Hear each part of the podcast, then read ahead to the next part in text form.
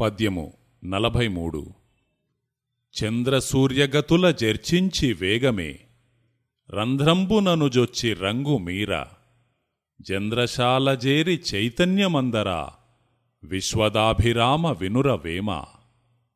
భావము మానవ శరీరములో మూడు లక్షల యాభై వేల నాడులున్నట్లు వినికిడి. అందు డెబ్భై రెండు వేల నాడులు ముఖ్యమైనవి. వాటికంటే ముఖ్యమైనవి పది మాత్రము గలవు.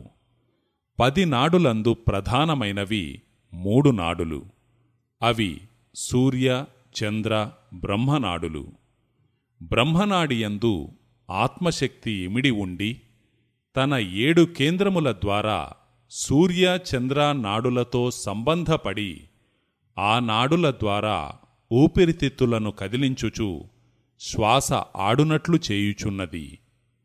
మొక్కు రంధ్రములలో ఆడు శ్వాసకు సూర్యచంద్ర నాడుల ద్వారా వచ్చు బ్రహ్మనాడిలోని శక్తియే కారణము.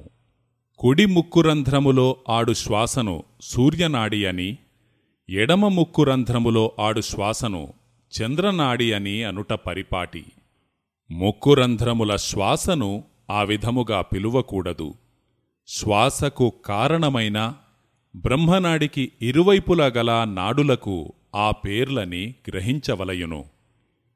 ఈ రెండు నాడుల మీద మనస్సు నివాసముండును.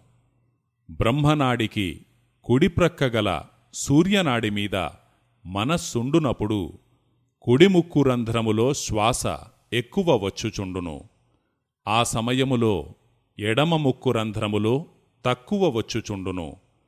అట్లే ఎడమనాడి అయిన చంద్రనాడి మీదికి మనస్సు పోయినప్పుడు ఎడమ ముక్కు రంధ్రములో గాలి ఎక్కువ వచ్చుచుండును.